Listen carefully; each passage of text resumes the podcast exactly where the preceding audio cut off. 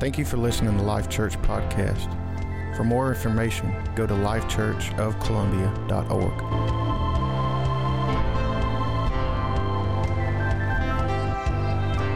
God has stirred me uh, in my spirit that we must not just be a group of people that come together and have church a few times a week and enjoy all this kind of stuff, that we got to be relevant.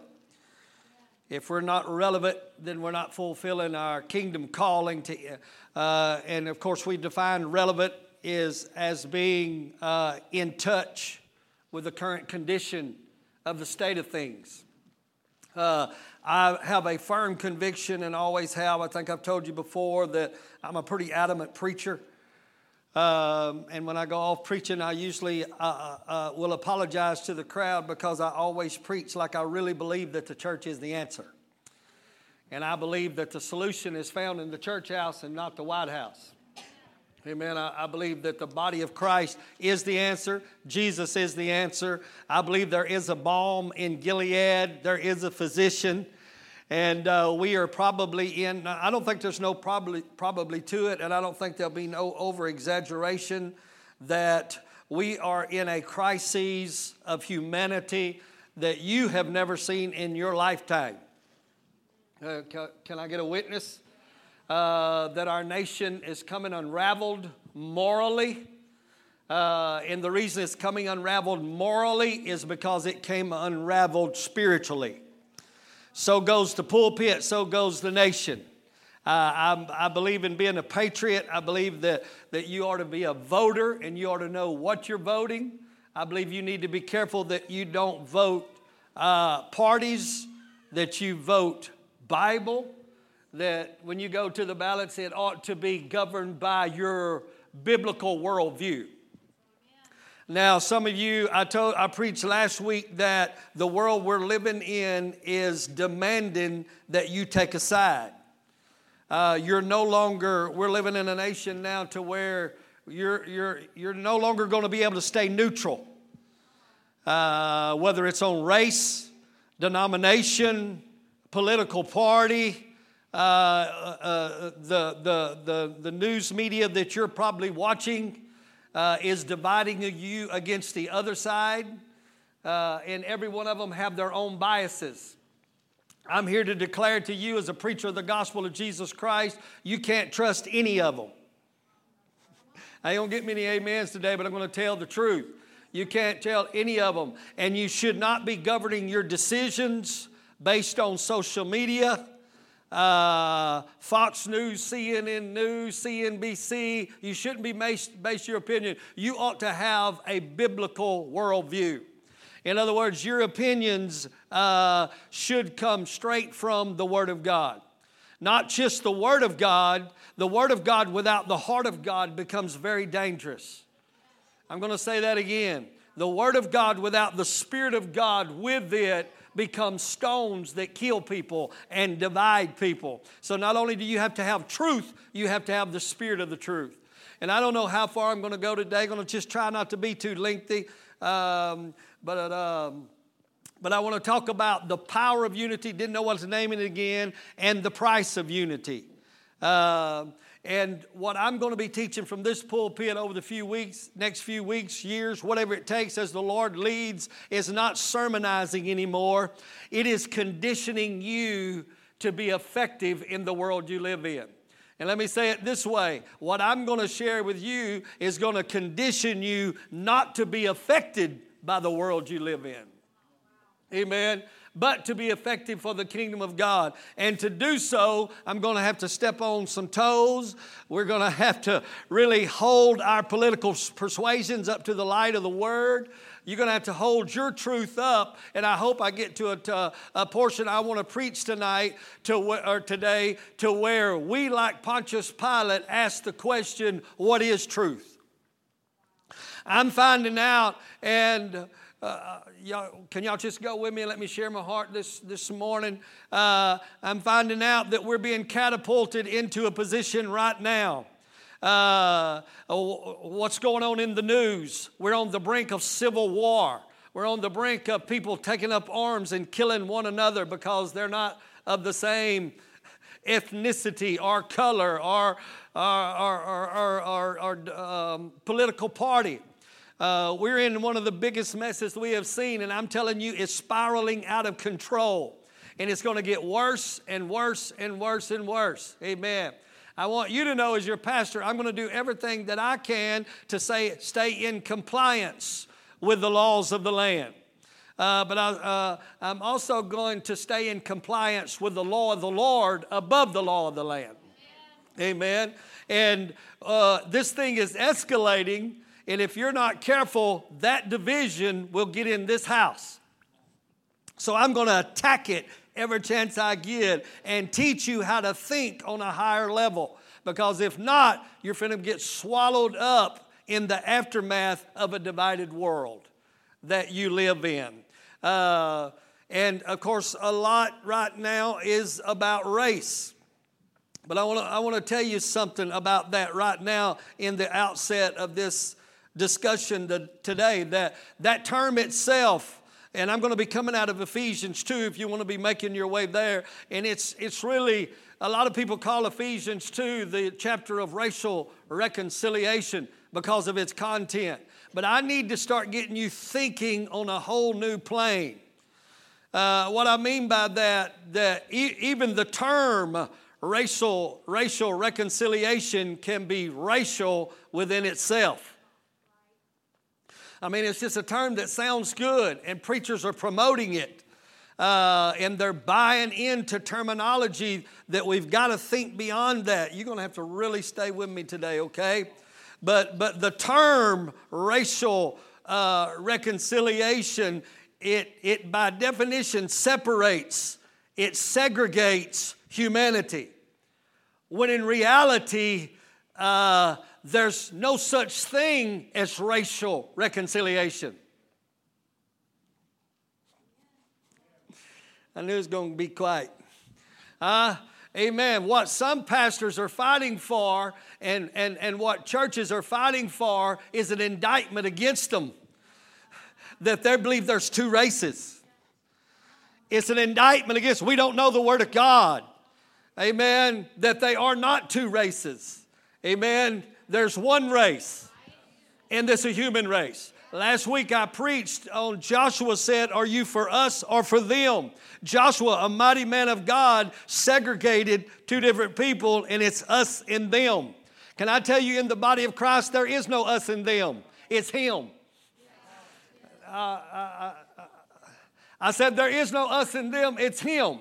And that sounds cliche-ic and it sounds kind of catchy, but when it becomes him, there's no more you.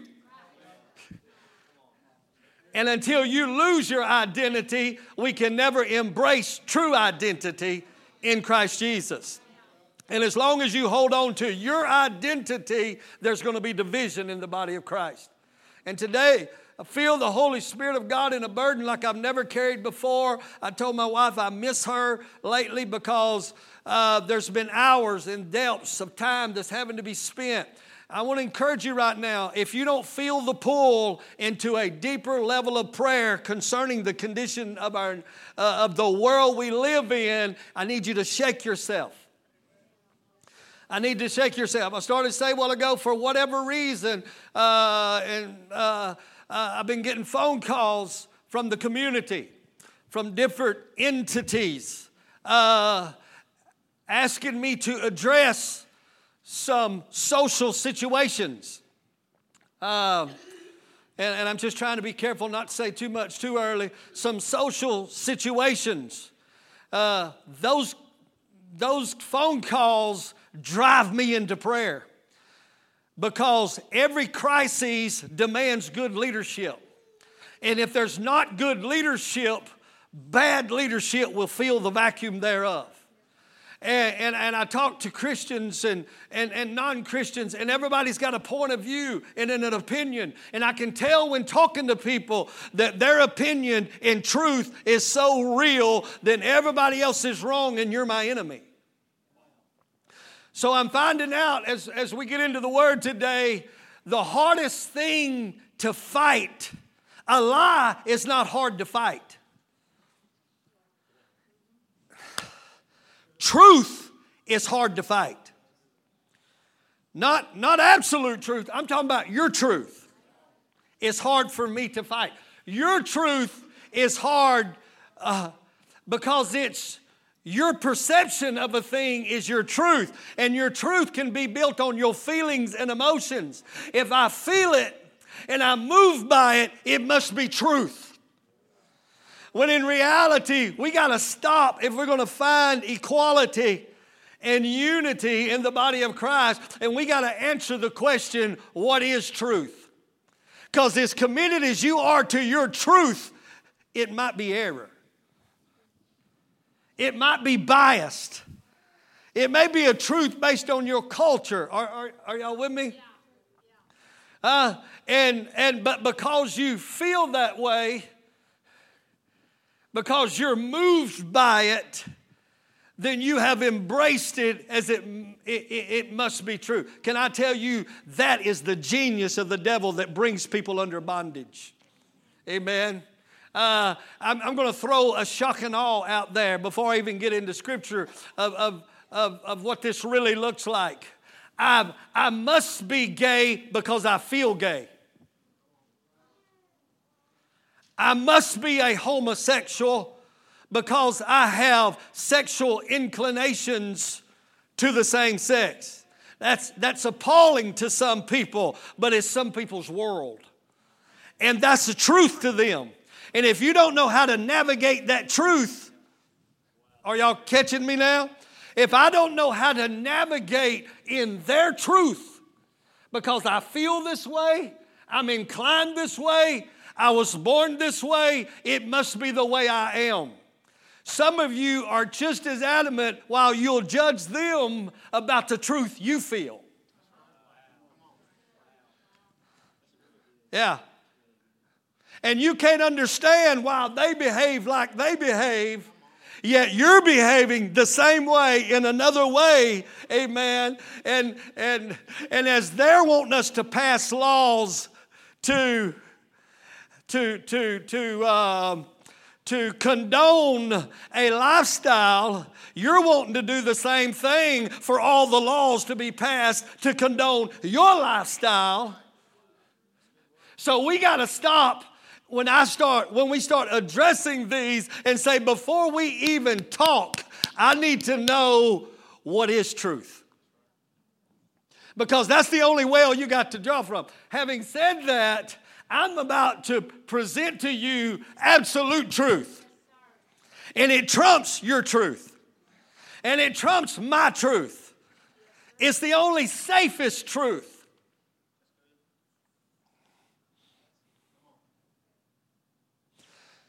So my first truth is, quit talking about racial reconciliation because it does not exist. Let me tell you what does exist in reconciliation. Number reason, one, the reason it does not resist, uh, exist because there's only one human race. There's only one human race. Are you listening to me? We all, if you are a believer, if you are a believer in the Word of God, every human on the planet can be traced back to the same parents. The Bible says you will produce after your own kind. That's why a black man can marry a white woman and produce children. It's because we are of the same kind. Oh, oh, yeah, yeah, yeah. This is going to get real uncomfortable. Yeah, it's going to get a whole lot deeper from here. And we're going to lose some people. We're going to gain some people. But I've come to the conclusion, I'm not here to gain anybody or excommunicate anybody. I'm taking my side, and his name is Jesus. Edom, I preached last week, whose side are you on and where do you stand? The Word of God is fixing to reveal to you whose side you on and where you stand. I want to say something else before we get into preaching. I'm just talking. Amen. You can take the right side in the wrong mindset and be just as evil as he that which is wrong. Amen. Amen. God spoke to me in the mountains of Tennessee and said, come, let's reason together. He said, go home and begin to listen. Go home and begin to reason with the other man. Go home and begin to reason with those that have a truth outside of you, because you have no right to invest in someone you will not listen to. And I'm seeing where conversations is, you're coming to my side or you're evil.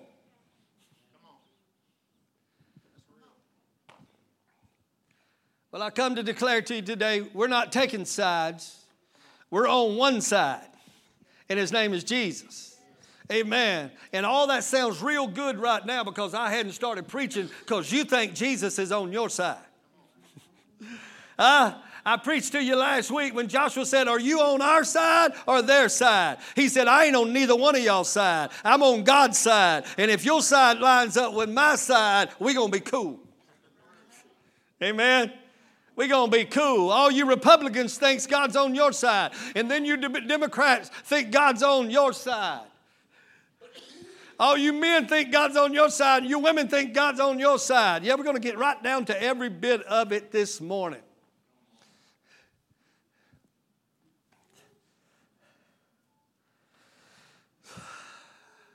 It's going to get very, I feel uncomfortable today, do y'all? I want to tell you this, the only, how do I say this? The only reconciliation that God can partner with is men being reconciled to Him. There is no other reconciliation. I, are, are you following me? The only, there is no racial reconciliation. The only reconciliation your Bible promotes is men being reconciled to Him. Or am I changing anything yet? So it's changing my trajectory before I engage these situations that for some reason they're calling. Amen. Here. For whatever reason, amen, uh, that, that you can't even go into this thing, Joshua, until you take your shoes off, humble yourself, and position yourself to hear what God is saying about the situation. Amen. But what I'm learning is if I'll quit trying to do racial reconciliation and just reconcile us back to God in His ways, then all division is annihilated. Did y'all catch that? If we're just reconciled back to God and His ways of doing things, uh, then, then uh, division just diminishes. So today, I want to talk to you about citizenship, politics. Y'all want to talk about politics? Uh, I want to read a scripture to you. We're going to Ephesians, but I want to read a scripture out of Philippians chapter number three, beginning in verse number twenty. This will probably be the most unconventional preaching that you hear, and it's probably going to make you uncomfortable in some areas. All I want you to do is embrace that uncomfortableness as conviction of a faulty mindset. And I, and I know that's hard for us to do because you have your truth. And you want to hold on to that truth. But this is absolute truth. Your truth changes.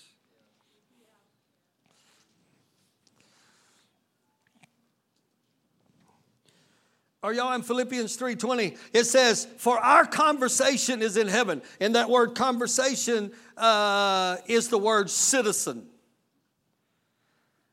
Our citizenship is in heaven. Did y'all catch that scripture right there? You, if you've been born again, you are a citizen of another world. Thank you. You I don't, that's profound. Huh? What what nationality are you? What ethnicity are you? What what what what what denomination are you? What Where, where are you sitting? And and it's amazing to me that when you fill out those things or or resumes, right, Scott? You you got to tell them it's it's divide. You see the division our world is in. They're dividing me. They're putting me in people groups because people groups is the epitome of division. And division is the most powerful force known to man.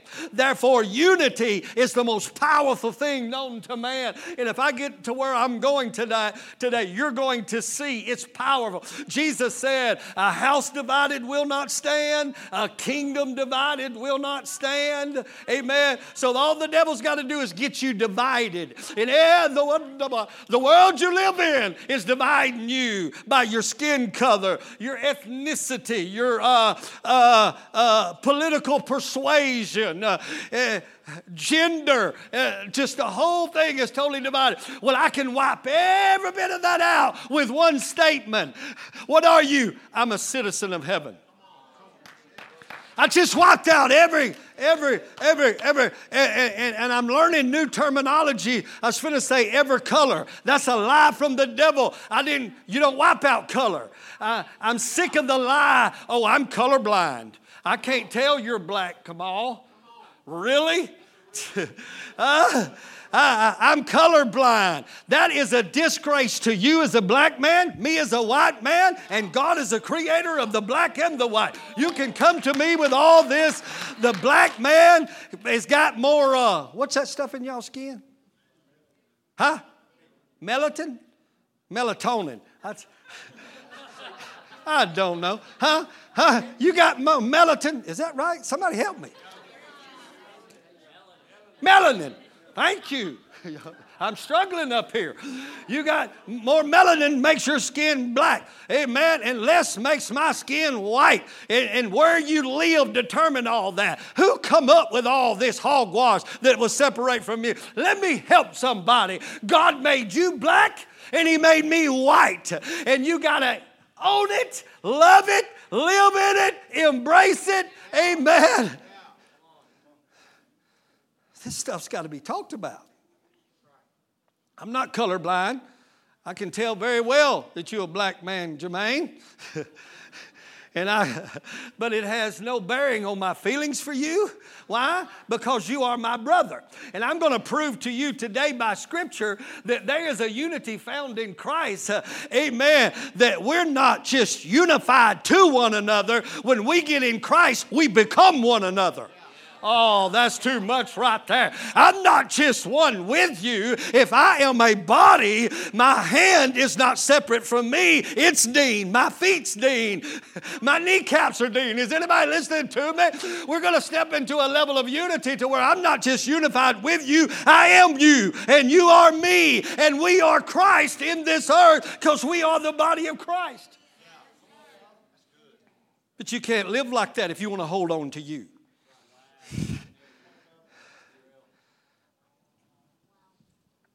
Man,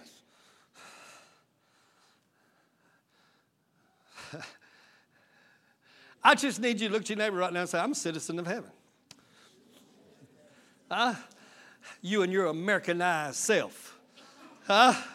Yeah, you think being American's big? I'm called, I got a higher calling than being an American citizen. I am a citizen of another world. Now the Bible makes clear. I'm a pilgrim. I'm a stranger just passing through. Why would I, why would I be influenced by your politics when I'm engaged in a political realm that is much higher than your politics? If you... We need help in the church. We need somebody to tell the truth. Truth.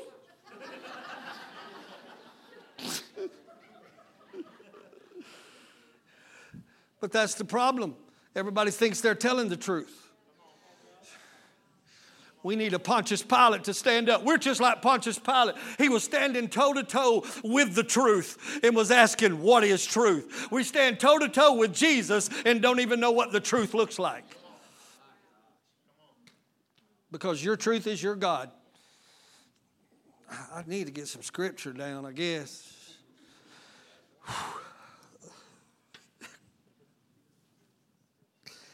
Our conversation, my citizenship is in heaven, from whence we look for the Savior, the Lord Jesus Christ. And I'll tell you some things that's just going to be, I can't believe what's going on in our nation. I can't, I can't wrap my mind around what I'm seeing. But I can tell you this, we can no longer stand with hand over heart and say, I pledge allegiance to the flag of the United States of America and for the republic for which it stands, one nation under God, indivisible, with liberty and justice for all. The whole thing is a lie now. You can like it or not like it. The whole thing is a lie. I pledge allegiance to the flag, which is a set of ideas and polity. It's a set of ideas and strategies. That's what that flag represents. I pledge allegiance to a, a level of strategies, polity, ideals. I pledge allegiance to the flag of the United States of America. She's not united no more. And to the republic, which is that. I ain't got time to fool with that, uh, but that needs to be talked about within itself. One nation under God. None of that is true anymore. We're not one nation. We're not under God. And we're certainly not indivisible. I just got to get real with you. It's all a lie. It's all a lie. But while it's coming down, and America's coming down, you're watching it on your news right now. While it's coming down, somebody's got to raise the real flag. While it's coming down, while this kingdom's coming down, the body of Christ has got to exalt the only eternal kingdom ever known to mankind. It is the kingdom of our Lord and Savior Jesus Christ.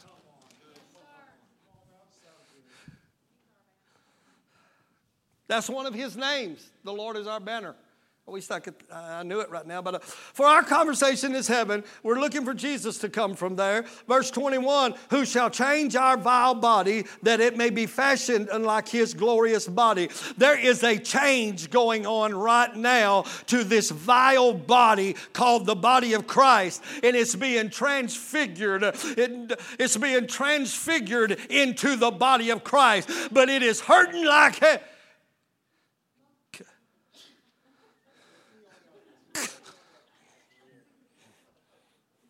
It's hurting. It's hurting because it's prying a piece out of me, amen, that I have built my life on. It's, it's hurting like heck. Amen. It's hurting like heck because I'm still holding on to a mindset that's been handed down from generation to generation to generation. He said, he said, so now I'm trying to change my citizenship, Scott, to a higher dimension, and it hurts. It hurts just as bad as a homosexual trying to lay down feelings and emotions, amen, and embracing his God-called identity. I hope this is not a crude, I hate being on Facebook. I hope this is not a crude illustration, but I need you to see the magnitude of it, amen, of how it affects my feelings and my emotions.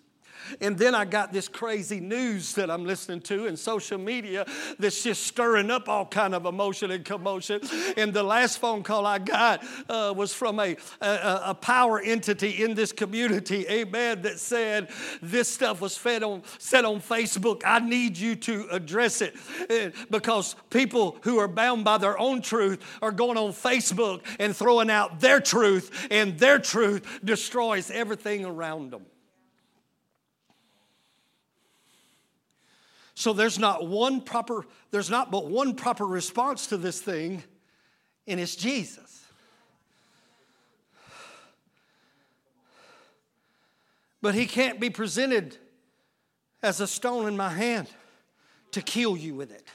We did that with the homosexuals, and now they, they can't come to Jesus. Yeah. He's going to change us, and he's going to fashion us like unto his glorious body, according to the working whereby, listen to Scripture, he is able to subdue all things to himself. Isn't it amazing that the change and the fashioning is the fruit of God subduing? You know what subdue means? Dominate.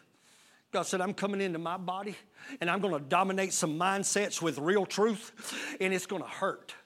It's going to hurt because you're going to feel like you're giving up a part of you that you've been loyal to for years. But your loyal to you, your loyalty to you was disobedience to him. But you got in a party that puffed your loyalty up. And you, uh, we, we've allowed the world to put us in people groups. Well, can I tell you right now, Life Church, those people groups stop at the door of this church. They stop at the door of the kingdom. People groups stop at the door of the kingdom. And, and they cannot. So, so as pastor of you, and, and, and I don't do Facebook, but if I ever catch it on Facebook, amen, and you're using Facebook to, to divide people into people groups, it must be dealt with and dealt with harshly. Because it's misrepresenting Jesus. It's Antichrist. It's, it's Antichrist. Go to Ephesians with me and let's work this.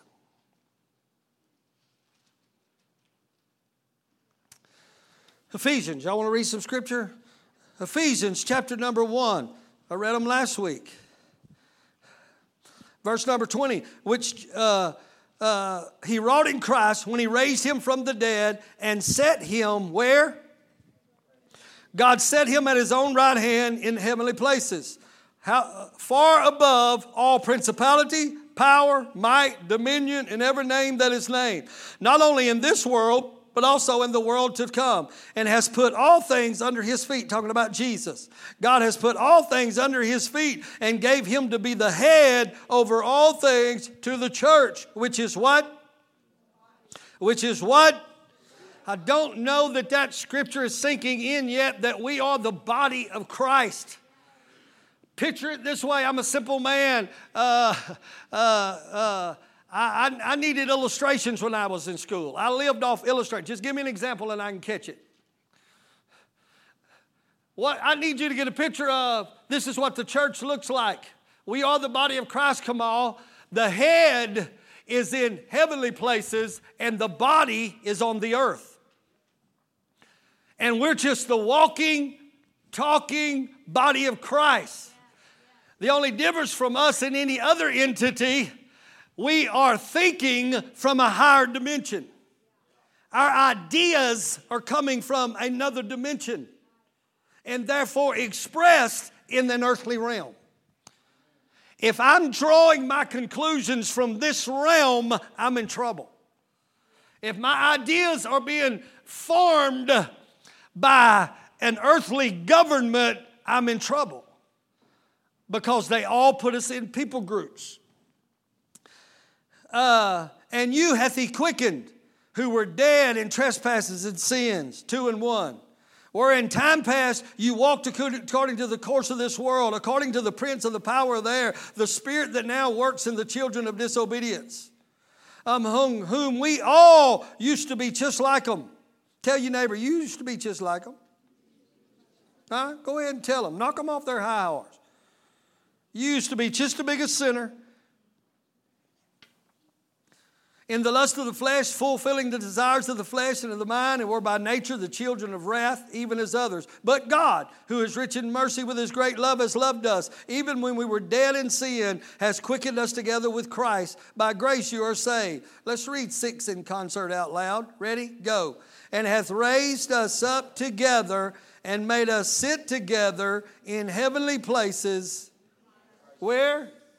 I'm not sitting with Christ. I'm sitting in Christ. Is that the word, y'all? Uh, look at thirteen. But now where? Where? Now in Christ Jesus, you who used to be way far off have been brought close by blood. By the blood of Jesus. For he is our, he is our peace, who has made both one and has torn down the middle wall of division between us. Paul, uh, Kamal made a statement that God keeps bringing back to my attention. Kamal said, we don't make peace. Only Christ could do that. We keep peace. We can't create peace. We just steward what he died for. The church has been a bad steward of peace. Why? Because we were influenced by the world we live in. fifteen says, having abolished in his flesh the anger, the enmity. Have y'all, have y'all seen the anger? Have you seen the anger of people? They're angry. It's like they hate one another. They're so angry they can just take guns and just kill one another. Because you look different from me. Or you don't worship like me. He said he tore down, he abolished this enmity. Even the law of commandments c- contained in ordinance, for to make in himself of two, how many? One new man. Not, not just another man, one brand new man with a new set of politics, a new ideology, a whole new way of thinking, and a whole new way of responding. For to make in himself, to make in himself. So in other words, there's only one place that we're going to find complete peace and unity, and it's in himself. Anything outside of him will never be unified. So making peace. And that he may reconcile both to God. See, the whole, you, you see what I was trying to say when I started? He wasn't there to reconcile man to man. Jesus didn't come for racial reconciliation. He came to reconcile both parties to God. Ain't that a big difference? Now I'm fighting a different fight. Are y'all with me now? Now this, we're finna lead some, some stuff. And I need you to be doct- indoctrinated with wherever God's leading us for this. I'm not going out there trying to reconcile with my black brother. I'm trying to get with my black brother and let's both reconcile to God and all our differences disappear. See, you start fighting issues with one another and the devil's got you. Am I making sense to anybody? It's the, it's the wisest thing God's ever given me to be able to bring true and genuine healing. I'm listening to some of my superiors that are, that are preaching the word, and they're throwing out statements that divides the church right down the middle in their message of unity. I'm thinking, my God, man, God, teach us truth. But it's a truth that's only going to be found in the high place of prayer. Oh, I hope I don't bore you. I, I hope I can help you. Look at sixteen, that he may reconcile both to God in one body. Somebody shout it, please. By the cross. Having slain the enmity thereby. Look at verse nineteen. Now therefore you are no more strangers and foreigners, but you are what? Fellow citizens with the saints and of the household of God. Now in the letter to the Ephesians, Paul is revealing the content of his prayer to the body of Christ. And I love this chapter. He's saying, I'm praying to you. Come on now. I'm, I'm, I need you to, I need your minds. I need your hearts. I know I got your bodies, but I need your minds and your hearts and your spirits. He's saying, Paul's saying, I'm praying that you come to understand your new identity and position as a born-again Christian. Paul, that was the prayer of Ephesians one. I love that prayer. He said, I'm praying that, that, that you come to understand your identity. A lot of us are saved and don't even understand what our salvation is about. He said, I'm praying that you would understand your, your identity and your position uh, in Christ. He said, Christ has been raised from the dead and sat at the right hand of God in heavenly places, which is a place of supreme power, dominion, and authority. That's where Jesus sits, in a place of power, dominion, and authority. And he defined that place. He said, let me tell you where it's at. Far above all principality, far above all power, way far above. He's not just a little higher than the demons. He's so far above them that, that are, are you following me? He's so far up there. He, uh, I love that song. He don't have rivals. God don't even have a rival.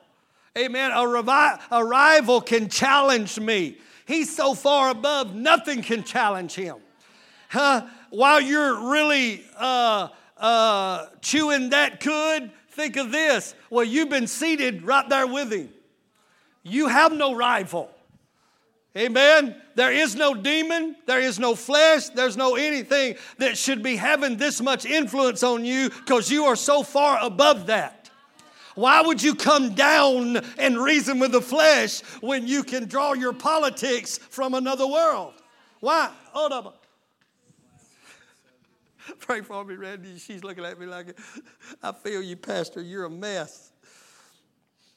Far above principality, power, might, and dominion, not only in this world, but in that world which is to come. God has put all things under his feet. He made him to be the supreme, supreme head of the church, which is his body, which is filled with himself.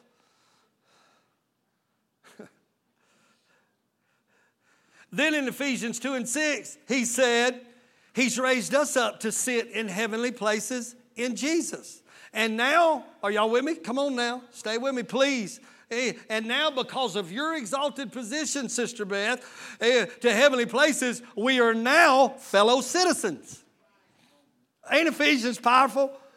We are now fellow citizens. We now, listen to what it said. We now share citizenship with the saints and are of the household of God. Amen. I'm so sick of this terminology. I'm just a sinner, saved by grace. Well, that ain't what my Bible just taught me.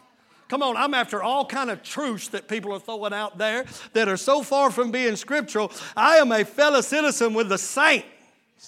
You know what the uh, word for saint is? Sacred, physically pure, morally blameless, ceremonially consecrated, holy. I am a citizen in a people group.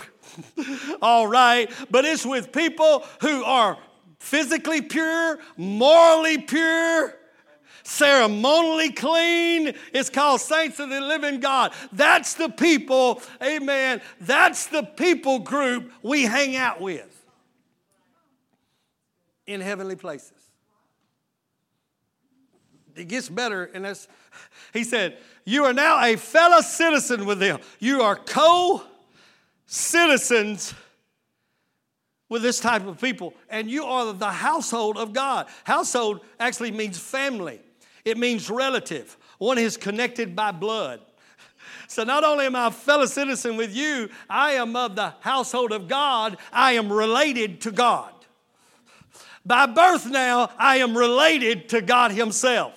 Because that which is born of the Spirit is spirit, and I've been born of the Spirit, so now I am a blood relative. That is crazy of an almighty God. Are you seeing now what I'm trying to teach you? You can't fall for the temptation to be pulled into biases that were created by mere human beings. When I am a blood relative to God, I am a fellow citizen of a country that's not even in this world. And do you know what real Christianity does? I, I am a colony of heaven, and I bring heaven's atmosphere into the world that I live in. Amen? So people ought to be able to know how heaven is acting by looking at the citizens that are living on this earth. And heaven ain't fighting one another. Heaven ain't hating one another.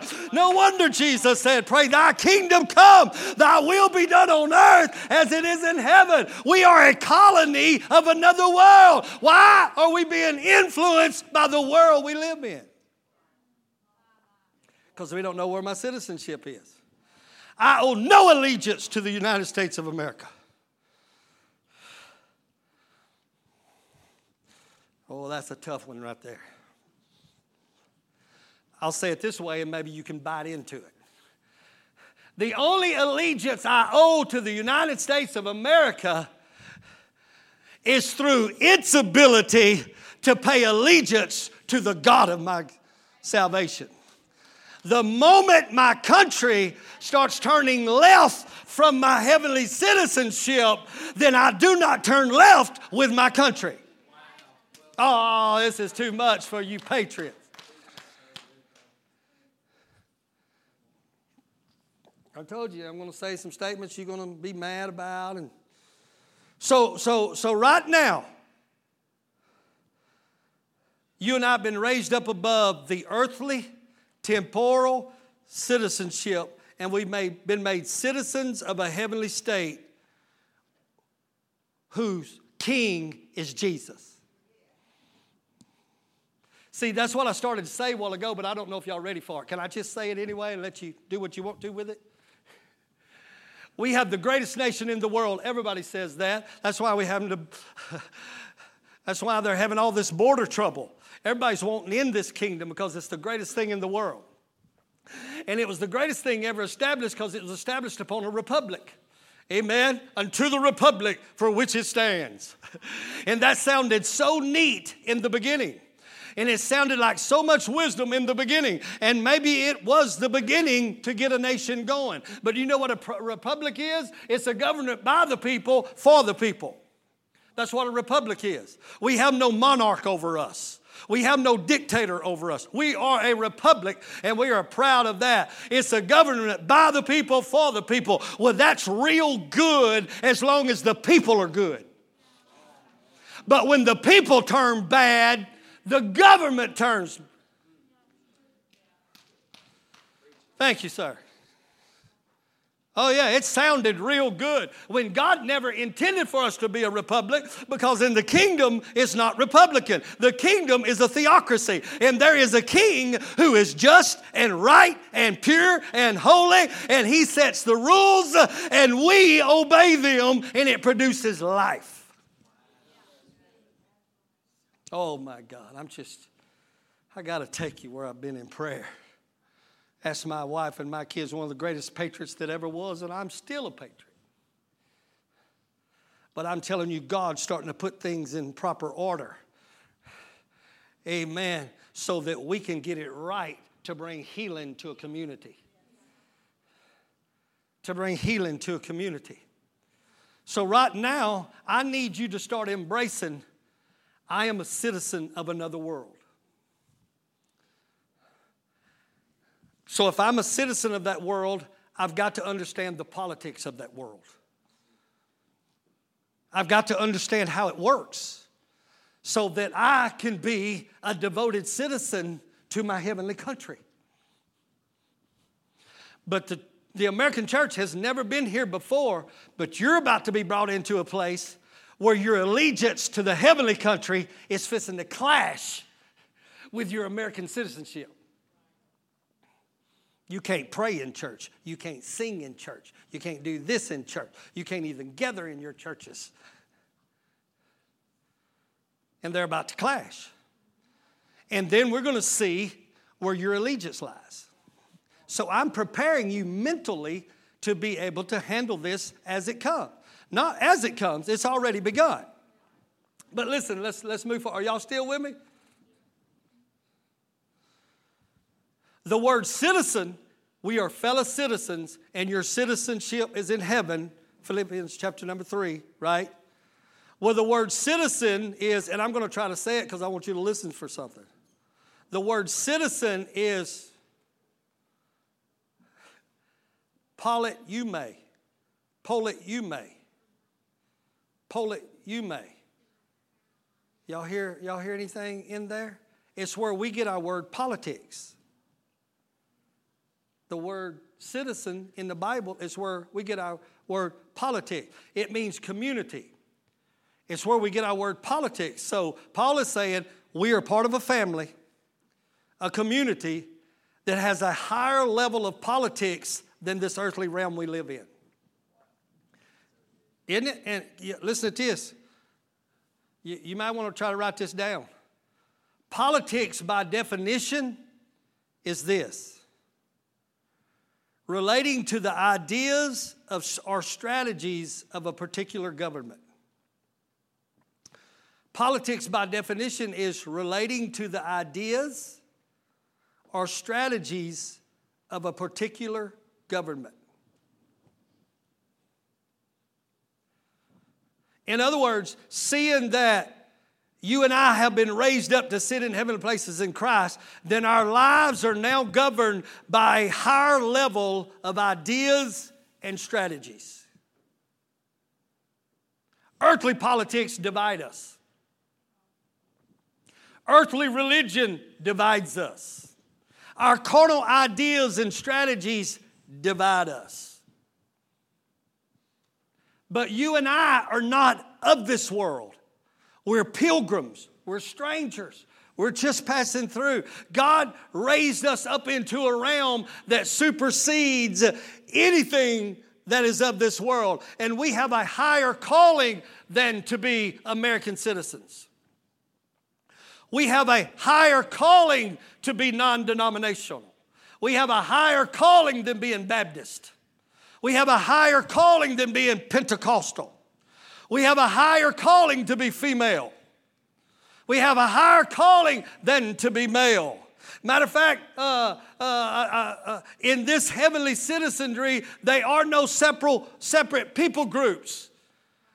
The, the scripture says there's no Jew, there's no Greek, there's no bond, there's no free, there's no male, there's no female. We are a spiritual body. And though I may be a male and you may be a female, it's a portion of God, of the Holy Spirit in me, amen, uh, through a male expression.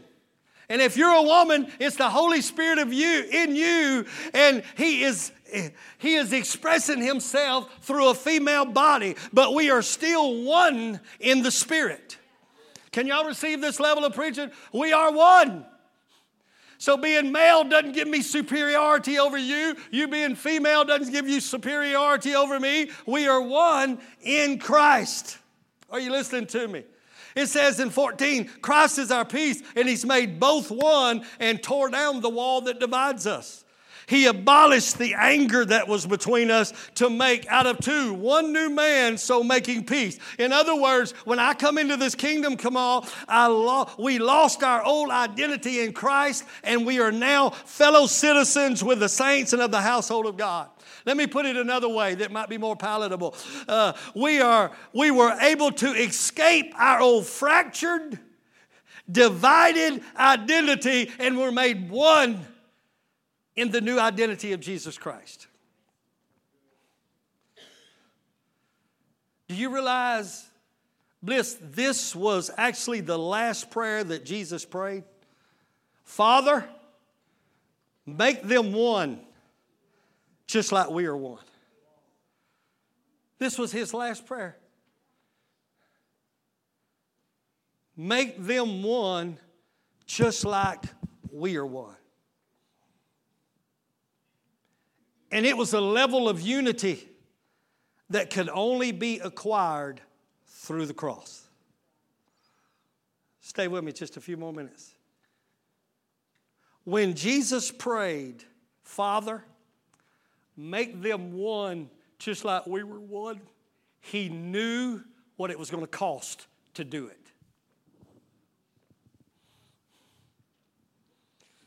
I want you to, I want you to understand the cost of unity to find out if you're ready to pay the price.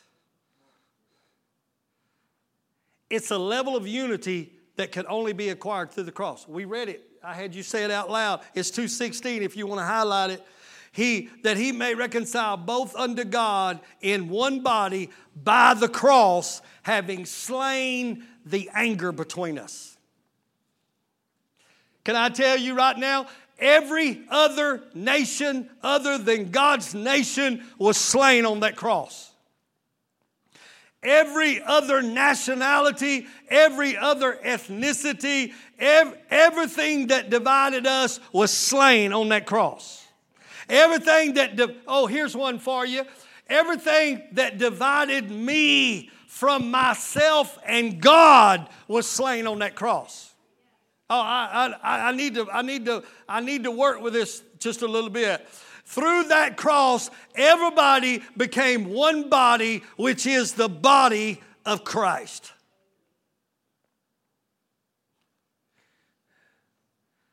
Somebody ought to write this, this statement down. Now, to preserve and to perpetuate this level of unity, it's going to require a cross. I'm going to say that again. Now, to preserve and perpetuate this level of unity, it's going to require a cross. And, and let me help somebody right now. There first must be internal unity, because I can't be unified and at peace with you if I'm at war with myself. Thank you for recognizing the power of that. The first thing the cross has to deal with is this divided kingdom called me. And I'm really having trouble liking me. So where does that leave you? The Bible says, love your neighbor as you love yourself. I can't love you properly until I can love me properly. Is anybody in this? Because you see, I this lashing out I'm doing, this hatred that I'm spewing out on you, really, if we could stop and reason together and talk, you're not really the problem, I'm the problem. And I hate me so bad, I'm going to take it out on you.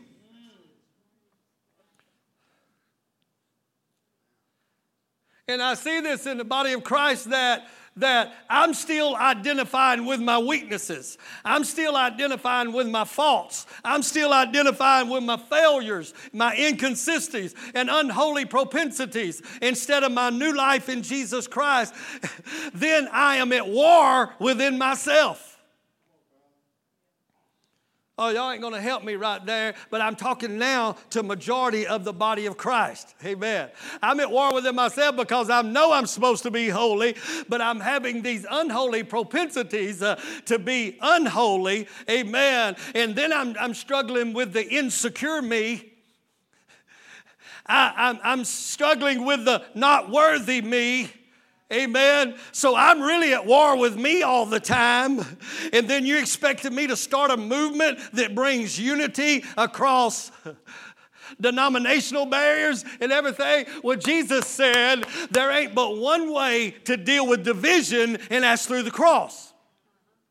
So before I can really love effectively, then I have got to nail my weaknesses and my insecurities and my unholy propensities to a cross and reckon myself dead to that old nature and embrace my brand new nature.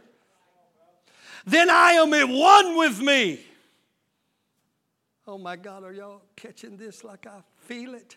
Huh? Some of you have never stepped into the fullness of everything God's called you to be because you're at war with you. You're still reckoning yourself unworthy. You're still reckoning yourself unfit. You still, uh, Romans chapter number six, or I may, I don't, somewhere around number ten, Paul said, reckon yourself dead to sin and alive to God. You're at war within yourself of two natures living within you. Oh my God, are y'all receiving this? Uh, so Paul, so Jesus said they wasn't one, but one way to bring true unity, and it was through the cross, meaning uh, one mindset had to die. One nation has got to die. One, one level of propensities has got to die, and I got to get in Jesus so I can become one with myself. Is anybody listening to me? We got to get, we got to have inner healing in the body of Christ before we're ready, amen, to unify and to, to unify a broken society. Can somebody just, just shout out with, with, with total transparency, I need to be healed. But if Jesus said, I reconcile both to God through the cross. Amen. The only way to bring peace with me is to reconcile both of me to God through the cross. My flesh and my spirit has to be reconciled to God, and in doing so, it brings these two worlds together. It helps me understand. What, what do you do? What do you, what do you do when your sexual inclinations are contrary to your gender? Oh. What, what, what do you do? Which one is the truth? Am I what my feeling says I am? Or am I who Jesus says I am? That's got to be dealt with the same way your insecurity has to be dealt with. Through the cross.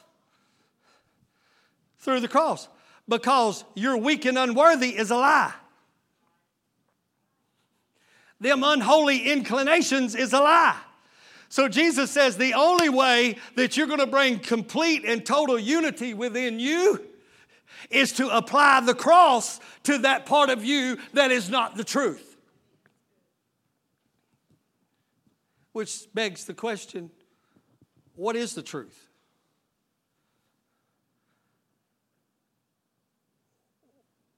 What is truth? Because all of us have a truth we govern our life by.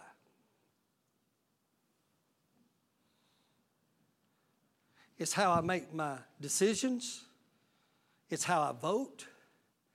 It's how I see myself. It's how I respond to you as a brother, or I respond to you as a sister. I'm responding from a well that I call truth. When in reality, that truth itself may be, need to be nailed to a cross and crucified so I can embrace absolute truth, which is the Word of God. Are y'all listening to me? The only way of escaping an old nature and embracing my new nature is with a cross. And let me tell y'all what, that hurts. It's, it's, unity is expensive. It costs me laying myself down. And see, this is why it's so important for us to get a hold of this. God's having a hard time finding a church who can rise up and be a voice in a time when it is imperative that our communities hear from God. It's because we've never dealt with the division that's in my own heart. We, we've never, we've never reckoned ourselves dead to an old lifestyle, to old feelings, inclinations, propensities, mindsets that had to be nailed on the cross. And I had to stand up and say, I am a citizen of heaven. I am of the household of God. And I am fellow citizen with the morally pure. Not just ceremonially pure, morally pure. In other words, my actions are not just pure, my motives are. Are you following me? Now, having said that, let me close out with this thought. In the midst of all this prayer, and I'm just highlighting everything God's revealing to me. And then the Holy Spirit spoke to me and said, do you even know why you're fighting for unity? Why? I mean, is it just a good idea that we just ought to be unified? I'm afraid we do so much in the body of Christ, but we don't know why we're doing it. I, I, are y'all listening to me, Life Church? I need you to know in this, in being on the forefront of what is coming and where we're going, that if someone asks you, why is unity so important to you? So God began to teach me. He said, there's nothing no more unified than the Godhead. The, unified, the, the Godhead is so unified that denominations are fighting over if he's one or three. That's how unified he is. He's so unified, you can preach two streams side by side and them complement one another of him being one God or one God manifest in three persons. He's, he's just that one. He's just that unified. There is no discrepancy between the Father and the Son and the Holy Spirit. Amen. Matter of fact, Jesus said, we're so much one, if you've seen me. Huh? Oh, I so want us elders to get together and just throw all this in the middle of the room and just chew on this stuff. He said, we're so unified. So if you see me show up in Jesus form, my vocabulary belongs to God. My spirit is, is, is behaving in the character of God. Everything about me is one. And that's what makes our Godhead so powerful. There's nothing no more powerful than unity. As a matter of fact, the great, the first greatest feat of unity we saw was without God. Remember that? They were building the Tower of Babel. And they said, we're going to build this thing to heaven. They were saying, we're going to be God. And God looked down and said, let us, whoever he was talking to, let us go down and see what they're doing, because they're going to accomplish this out of unity. It's the most powerful force to man. It's what welds marriages together. So for the devil to tear up a marriage, all he's got to do is bring division.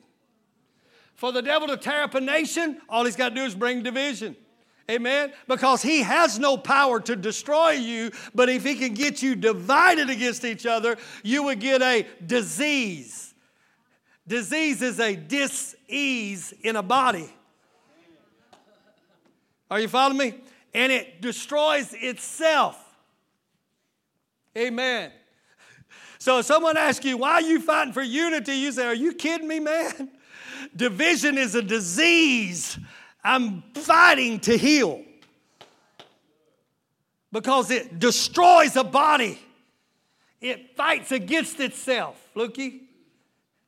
Because Satan has no power, because I'm so far above him, the only way he can stop me, a little disease, a little division. So God began to teach me, y'all okay? We're going to get out of here before twelve thirty. Y'all stay with me. He began to teach me the power of unity and why we must fight for unity. Number one, you must fight for unity in you because unity is the root of faith. Think about it. Faith is the fruit of unity. The prayer, you could literally say where it says, without faith it's impossible to please God. You could say, without unity it's impossible to please God. You could literally say, the prayer where it says the prayer of faith will save the sick. You could say, the prayer of unity will save us. What do you mean by that? Because faith is the the the the unity is the very root of faith, because when I pray, I must pray with nothing wavering. Are, are, you, are you catching it now? This is why unity is so important in you. I can tie the two together with one passage of Scripture. James says, if any man lack wisdom, let him ask of God, who gives to all man and upbraideth not. But let him ask in faith, nothing wavering. For he that wavereth is like a wave of the sea. Let not that man think he'll receive anything from God, because he, uh, a double, are y'all catching it? A double-minded man is unstable in all of his way. So he ties faith to being in unity with me. God can't answer my prayer if I'm coming to God and I'm totally divided in myself over my request from God. Are y'all catching it? This is the unity that must begin in me.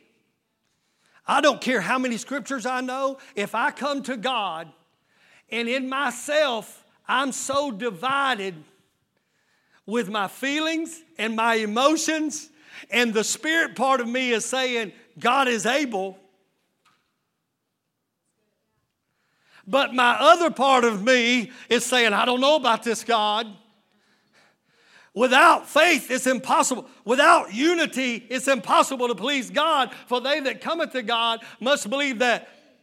Oh, is anybody listening to me? So unity is faith manifested when I come to God. Am I coming all divided? Or am I coming in a state of unity? And my flesh and my soul has been brought under subjection to my heavenly citizenry. So when I pray, God says, that's a unified prayer. I can answer that prayer. Can I tell you, some of us are going to have to back up right here, right now, and get healed of my division so I can be powerful in prayer. Oh my God, are y'all listening to me?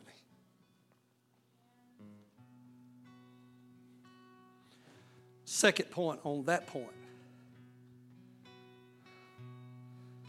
Second point on that point. Write down these scriptures, Matthew eighteen eighteen. Listen to this. Come on, y'all. Stay with me. Stay with me. Number one, before I leave this ground that I should teach on for weeks, if you're praying from a divided inner state, God cannot partner with that prayer. So you need to back up and say, I need the cross in my life to deal with all these insecurities. I need the cross in my life to deal with these propensities that are pulling me left, so that when I come to God, I am one man, body, soul, and spirit. I am not divided within myself. And God says, that pleases me now. You're unified. But you can't do it without a cross. Here's the second point of why God, and this is the part that really I'm wanting to sit down with all of you and just talk about and teach. But listen to the scripture. It says, verily I say unto you, whatsoever you shall bind on earth shall be bound in heaven, and whatsoever you loose on earth shall be loosed in heaven. Again I say to you, that if, somebody help me, that if two of you shall agree on earth as touching anything they ask, it shall be done for them of my Father which is in heaven. For whether two or three are gathered together in my name, there am I in the midst of them. All of a sudden, I understood. Heaven is such a place of unity that when I am unified with me, and then I join hands in total unity with you, I bring that unity into this world, and it manifests itself in power. No wonder the devil wants you to be divided against you. No wonder he wants to be you to be divided against your brothers and sisters, because Lukey, it's the only way heaven can be released from that dimension into this dimension is through unity. Anything. Anything. And you know, stay with me, stay with me. And you know why that unity is the only avenue through which the kingdom of heaven can be poured out upon earth? Because it's a principle God said in the Old Testament. He said, let everything be established by the mouth of two or three witnesses. When they were given the law, they literally had to stand when Moses would give the law, and every time they would read a law, they would shout, amen! Millions were standing on the mountainside, and they would read the law, and the, the, the congregations would shout, amen! Meaning, so be it. We are in agreement with it. Without that earthly agreement, there could be no heavenly government established on earth. Oh my God, are y'all listening to me? No wonder the devil has divided us. No wonder he's divided you from your own self. Matthew sixteen nineteen, I'll give you the keys to the kingdom of heaven, and whatever you bind on earth shall be bound in heaven. Whatever you loose on earth shall be loosed in heaven. How is things bound and loosed? Through a spirit of oneness with one another. Do you realize what, Lacey, you and Michael could accomplish if you were just unified?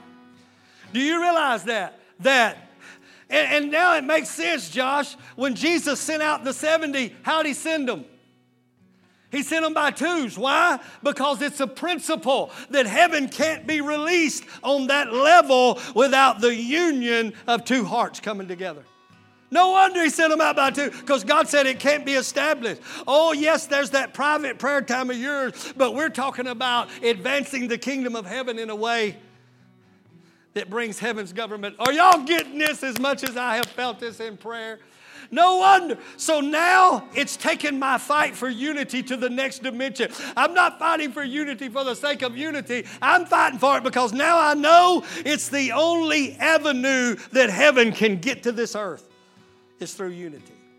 God, isn't that powerful? So first, I got to get in a prayer closet and I got to become one with me as I become one with God. I got to get past all this struggling in me that I'm doing and then come to prayer in a divided. And then, Rosetta, you got to get healed so that when me and you come together, we're not just saying the same words. We are touching the same thing. We are being touched by the same thing. We are so unified. So that unity is an expression of a heavenly government. And then that government just starts ruling in that unity. God Almighty, stand with me. Just stand with me. Thank you for listening to Life Church Podcast. For more information, go to life church of columbia dot org.